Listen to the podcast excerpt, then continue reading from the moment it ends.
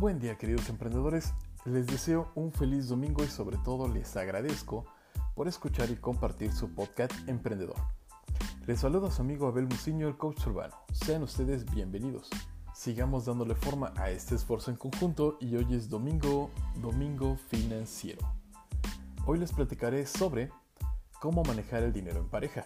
¿Ok? Empecemos. Construir un patrimonio entre dos es mucho más fácil. Para evitar malos entendidos y conflictos se necesitan reglas y respetar ciertos compromisos. Posiblemente tú vives en pareja y a los pocos meses tú y tu pareja se dieron cuenta de que la convivencia significa mucho más que compartir la cuenta de un restaurante y los gastos del viaje de fin de semana. Posiblemente empezaron a discutir por dinero, algo que nunca antes había pasado. Para peor, a los dos seguramente les cuesta mucho hablar de este tema. Y peor aún, ya se está viendo afectada la relación. Pues bien, déjame te cuento que esto es muy común. Ya sea que acabes de mudarte con tu pareja o estés casado desde hace años, nunca es tarde para analizar cómo se pueden empatar los ingresos, los gastos y los proyectos individuales. Claro, esto va más allá del fondo común para pagar la renta del departamento o supermercado de la semana. También se necesitan ciertas reglas y sobre todo asumir ciertos compromisos comunes. Pues bien, hoy te voy a dar unos tips para lograr que las dos economías sean más fuertes que una sola. 1. Acuerden una cita. Para empezar a resolver el problema, lo primero es agendar una cita para conversarlo. Apartar un día, una hora al mes, para hablar solo de dinero. También evitará que hables superficialmente del asunto y sin resolver nada, o que lo mezclen con otros temas de la relación.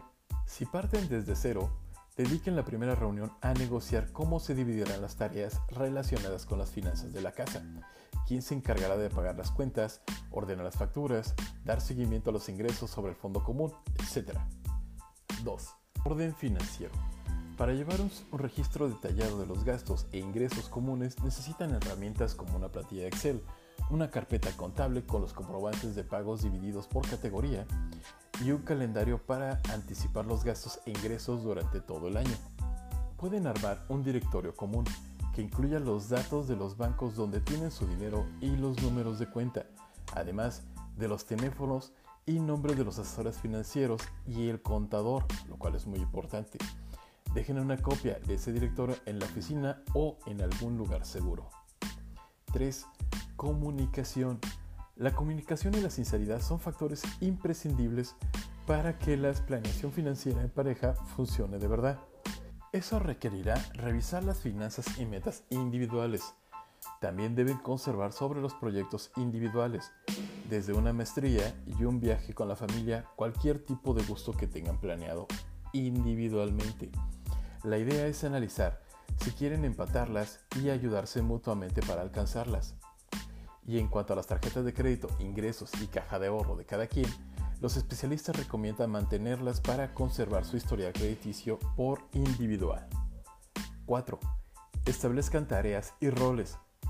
Para que las finanzas en pareja funcionen, cada uno deberá ocuparse de ciertas tareas como el manejo de las cuentas bancarias, el pago de servicio, el control de las inversiones o consultas con el contador. Adicionalmente, es necesario que definan cómo apartará cada uno los gastos comunes. Algunos especialistas recomiendan establecer una estructura según los niveles salariales. Crear además un fondo común de ahorro lo más pronto posible. 5. Hagan pronósticos. El diagnóstico también sirve como base para predecir el futuro financiero de ambos. 6. Estrategias de ahorro. Los momentos de crisis son especialmente óptimos para revisar los consumos que solo satisfacen el confort, como el paquete de cable, una pantalla plana, el carro último modelo, etc. Revisen cada categoría de gastos: vivienda, servicios, alimentos, transporte, comunicación, ropa y calzado. Establezcan estrategias para ahorrar. El ahorro resulta más estimulante cuando hay una meta en mente, por eso conviene que en las pláticas financieras incluyan temas como el viaje que quieren hacer el próximo año, posiblemente un embarazo, el enganche para el departamento o aquella casa de sus sueños o incluso su propio negocio, etc. Es importante que lo platiquen. 7. Finanzas sanas. Hay que clasificar las deudas en buenas, las deudas que producirán plusvalía o me harán más productivo, y malas, y sobre todo para resolver primero las malas. Los especialistas recomiendan, además de cuidarse mucho de los créditos al consumo y evitar las compras a plazos, si alguno de los miembros de la pareja tienen una deuda considerable, tienen que hacer un plan para pagarla lo más pronto posible y evitar que los intereses saboteen las metas financieras que tienen en común. ¿Ok? Más fácil. No pidas prestado, no gastes más de lo que ganas y no te involucres en cosas que no vas a poder pagar. 8. Usen varias alcancías. Si hay sobrantes en efectivo, destinen inmediatamente al ahorro y analicen junto a los diferentes instrumentos de inversión que hay en el mercado. Si la pareja es joven, los asesores financieros sugieren invertir entre el 10 y 30% de los ahorros de manera diversificada en dólar, acciones que estén baratas y tienen el potencial de subir en al menos un año y sobre todo en CETES. Tengan en cuenta que para ganar en instrumentos financieros se requiere tomar cierto riesgo, pero con mesura, y más en este año. La idea es que se mantenga el poder adquisitivo. 9. Prepárense para las pérdidas. Revisen las pólizas de seguro de cada uno, vida y salud, y en caso de que ambos trabajen, sus afores. La idea es tener la mayor cantidad de aspectos amarrados, de modo que si ocurre algún accidente o cualquier tragedia, no tengan que cubrirlo con sus ahorros.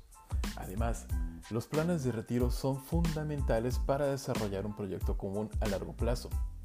Hay que informarse sobre los montos que necesitan apartar a Afore para recibir en el futuro una pensión mensual adecuada al nivel de vida que quisieran llevar. 10. Estudien juntos.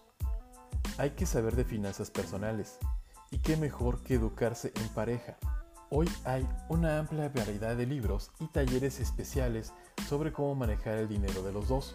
También pueden hablar del tema con parejas de amigos, con sus padres, pues los tiempos cambian y ellos siempre tienen buenos consejos, así como grandes experiencias. Está claro que un buen manejo de finanzas personales individuales y del hogar es un factor clave para fortalecer la intimidad en una pareja. Con el auge de las finanzas personales en los últimos años, también han aparecido libros específicos sobre cómo manejar el dinero en pareja. Aquí les doy una lista de los títulos recomendados por los especialistas. Las parejas inteligentes enriquecen juntas, Finanzas para pareja, de Gustavo Cervasi.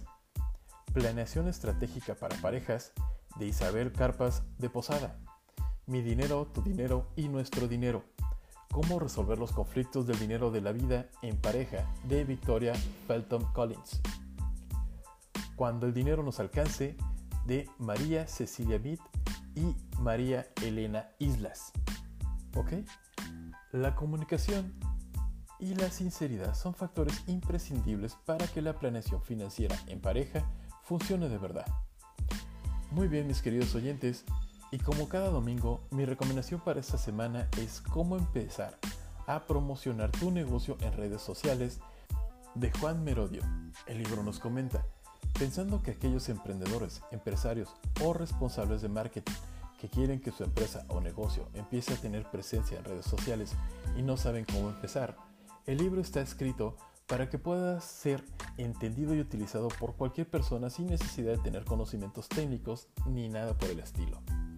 La estructura consta de una pequeña introducción donde explica el por qué es necesario estar en las redes sociales y cómo puede ayudar eso a tu negocio. Y sigue explicando el proceso a seguir para crear un plan de acción, las herramientas que puedes utilizar para ello, cómo medir las conversaciones y valorar si tu plan está siendo efectivo o no.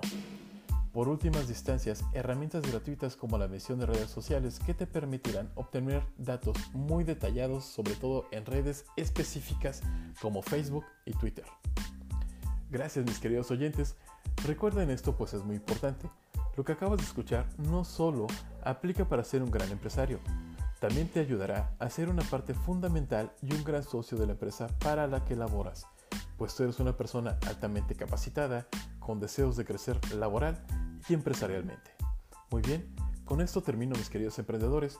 Por favor, síganme en Instagram, Twitter, Únense a mi grupo de Facebook Emprendedores Jalapa, busquen mi perfil Godín en LinkedIn y en todos me encuentran como Abel Muciño, el coach urbano. Compartan y hagamos crecer esta comunidad. En lo personal creo firmemente que el conocimiento no se comercializa, el conocimiento se comparte. Por tal razón les pido por favor ayúdenme a seguir compartiendo. Recuerden, ustedes son personas muy importantes y muy valiosas. No permitan que nadie les diga lo contrario. Muy bien, nos escuchamos el próximo miércoles. Mucho éxito en su camino, mis queridos oyentes, y hasta la próxima.